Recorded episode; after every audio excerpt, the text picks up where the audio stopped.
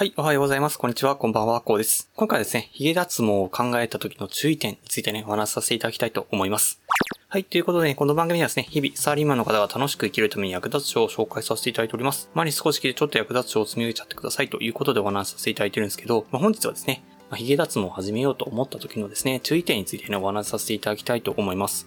まあ、っていうのがですね、まあ、本日は月曜日ということで、毎週健康についてね、お話しさせていただいているのと、あの、私ですね、最近ですね、あの、髭脱毛ですね、え契約しまして、この間1回目行ったところです。ちょうど1週間ぐらい前ですね。1週間ぐらい前にですね、行ってきたところなんですけど、まあ、そこでですね、まあ、いろいろとね、契約の時に聞いた話とかですね、で、そこでなんか注意点、私がね、まあ、思ったですね、注意点というか、まあ、感じたというか、まあ実際に指摘されたですね、注意点についてね、お話しさせていただいてですね、まあ、髭脱毛を始めようかなという風な方はですね、ぜひね、注意していただきたいなという風に思いましてね、本日はね、お話しさせていただきたいと思いました。はい。まあ皆さんもですね、まあ髭脱毛を始めようと思ってもですね、まあなんか具体的にイメージが湧かないとかだったりとか、あとなんかね、まあとりあえず言っておけばいいかな、みたいな、そんな感じで思っているかもしれないんですけど、まあちょこちょこですね、申し込む時にもですね、知っておいた方がいいことだったりとか、結構注意点というのが、まああるかなというふうに思いましたので、私がね、そこで実際ね、学んだ、そうだね、注意点についてね、お話しさせていただいてですね、まあ、皆さんもね、髭脱毛をするときの参考にしていただければなというふうに思います。はい。では早速いきたいと思いますが、えー、まず一つ目がですね、長いスパンで考える必要がありますということですね。まあ、皆さんはですね、髭脱毛と言ったら、まあ、とりあえずなんかね、言っとけばですね、え何回か、まあ、何回かっていうのは漠然と思ってるかもしれないですけど、まあ、とりあえずそんなにね、かからずに、まあ、髭脱毛できるんじゃないかと。で結構ね、なんか光のやつでバスンってやればですね、えー、すぐにポロポロね、髭が落ちてですね、髭がなくなるんじゃないかというふうに思っている方いらっしゃると思うんですけど、結構ね、それは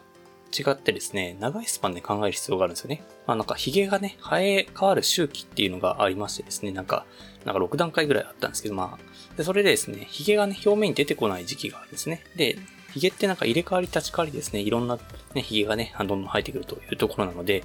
で、髭をね、完全になくすにはですね、その入れ替わり立ち替わり生えてくるんですね、髭をですね、全部、まあ、根こそぎなくさなきゃいけないというところがあるので、入れ替わり立ち替わりですね、生えてくる周期に合わせてですね、どんどん毎回毎回ですね、光を当てていかなきゃいけないと。まあ、光だったりとか、あと治療していかなきゃいけないというところがあるんですね。で、まあそれを考えるとですね、1回でね、終わってなかったりもするので、まあ最低12回ぐらいは必要だというところがあるんですね。で、最低12回だったら、まあ1ヶ月1回ぐらい行けばいいかなみたいな思われる方もいらっしゃるかもしれないんですけど、これがですね、あの9週間に1回なんですよね。生え変わる時にね、いろいろ合わせると。で、そうなるとですね、結構、3、4年ぐらいかかるんですよね、最低でも。なので、結構ですね、ほんと長いスパンで考える必要があって、そして、すぐにね、効果が現れることはないと。なんかね、髭が薄くなったなっていうのも4、5回ぐらいでね、なんかやっと1年ぐらいやって感じられるそうなので、ほんとね、体験に行ったけど全然髭なくならなかったわっていう風にね、なんか激高される方もいらっしゃるらしいんですけど、そんなの当たり前でですね、4、5回ぐらい行かないと意味ないよっていうところがありますね。なのでね、まず一つ目としては長いスパンで考えてくださいということがあります。ということをね、お話しさせていただきたいと思います。はい。でですね、二つ目がですね、これはあの、まあ、カウンセリング当日に施術したいという方に注意していただきたいんですけど、その出来物があったりするとですね、そこはやってもらえなかったりするんですよね。あの、私結構髭剃り負けでですね、あの結構出来物とかできちゃってるんですよ。あとなんかお酒の飲みすぎかなんかですね、あの口の角がですね、すごい切れたりしちゃってるんですけど、そこはですね、施術してもらえないということになります。でもちろんね、施術してもらわないと、まあ、直に持ち越しになるので、そこの部分がね、あの、脱毛がね、できなくなってしまうので、どんどんね、延期されていくということになってるので、極力ね、やってもらえればするんですけど、やっぱりね、どうしても怪我のところはですね、威力を抑えたりする必要が出てきちゃうので、まあ、長期戦になっちゃうというところがありますので、まあ、ぜひね、あの、出来物がある方っていうのは、まずは出来物を直して、まあ、極力直してですね、えー、向かわれるというところで、無理してね、その当日やりたいということで、まあ、現金持って行ってもですね、あの、できないところがあったりするので、一回分無駄になったりしてしまうというところがありますので、まあ、ぜひね、気をつけていただきたいなというふうに思います。はい。でですね、まあ、1回分無駄になるっていうところで、まあ、結構ね、私はですね、行ってるところは、ゴリラクリニックさんっていうところですね、名前がめちゃくちゃ面白いんですけど、あの、ゴリラクリニックさんだと、まあ、施術、まあ、6回までがなんか料金に含まれてるんですけど、その6回終わった後3年間ですね。3年間は1回100円で受けられるということなので、まあ、そこら辺ね、保証みたいな感じでね、えー、ちょっと担保してくれてるんですけど、まあ、そういったところでね、結構12回とか、あとまあ、出来物があってね、施術が受けられなかったりって無駄になっちゃったりとかするとですね、まあ、結構ね、そこら辺も気をつけなきゃいけないので、まあ、ぜひね、通われるクリニックのね、料金体系を加味していただきながらですね、あの、口の周りの出来物とかも注意いただいてですね、一回を無駄にしないようにね、ぜひ注意していただければなというふうに思います。はい。でですね、次ですね、三つ目ですね。これちょっと私が契約の時に、あの、ちょっとね、えー、かなり、そうなのっていうふうに思ったことなんですけど、あの、髭だけでもですね、あの、三つぐらいのね、あの部位に分かれるんですよね、契約が。鼻下で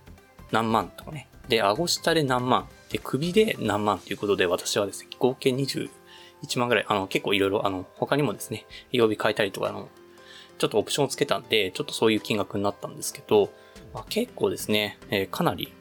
あの、髭だけでもですね、3つぐらいの部位に分かれると。あの髭は髭だから8万ぐらいで終わるということじゃなくてですね、その人によってね、あの、生えてる部分っていうのも違いますので、私はもう全体入っちゃってるので、まあ、全体やっちゃったんですけど、首は生えてないという方はもちろんね、首やんなくていいというところがありますので、髭だけでもですね、3つの部位に分かれてると。逆にね、あの、まあ、生えてる部分がね、えー、少ないという方はですね、その分ね、まあ、お得にできるというところがありますので、まあ、ぜひね、そこはね、髭で1つだというふうにね、あの、一括りにしないでですね、まあ、通われるですね、脱毛のところですね、えー、部位についてですね、よく調べていただいた方がいいかと思います。それでね、結構料金変わってきますので、ぜひね、気をつけていただきたいと思います。はい。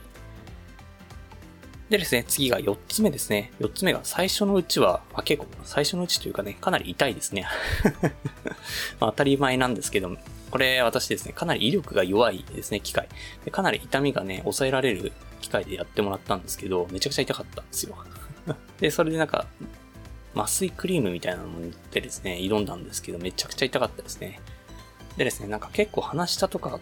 ね、顎下がめちゃくちゃ痛いというね、噂があったんですけど、私はめちゃくちゃ首が痛かったんで、人それぞれですね。ま首がね、髭が濃いとですね、首がめちゃくちゃ痛かったりするので、まあなんか噂によるとですね、まあ後から痛くなくなるみたいなそんな噂もあるらしいんですけど、とりあえず私は痛かったので、まあぜひね、麻酔についてはですね、あのまあ、ケチらないで、まあケチらないか、もしくはですね、まあとりあえずどうにかしてですね、麻酔をね、え塗れるような状況をですね、え考えていただいてですね、挑んでいただければと思います。とりあえず最初とかですね、めちゃくちゃ痛いので、あのこれからですね、私繰り返していく中でですね、まあどんな痛みになっていくのかっていうのをね、えー、ちょっとね、まあお話しさせていただきたいと思うんですけど、めちゃくちゃ痛いのでそこは気をつけていただきたいと思います。はい。なので麻酔はですね、ちょっと用意していただければと思いますね。少なくとも最初のうちはですね、やんないとめちゃくちゃ痛かったので、またね、私最後ら辺になっても痛いと言ってたらですね、そこも注意していただければと思いますが、とりあえずあの痛いというところがありますので、ぜひね、麻酔については考えていただければと思います。はい。でですね、最後ですね、5つ目ですが、あの、病院によるんですけど、あの、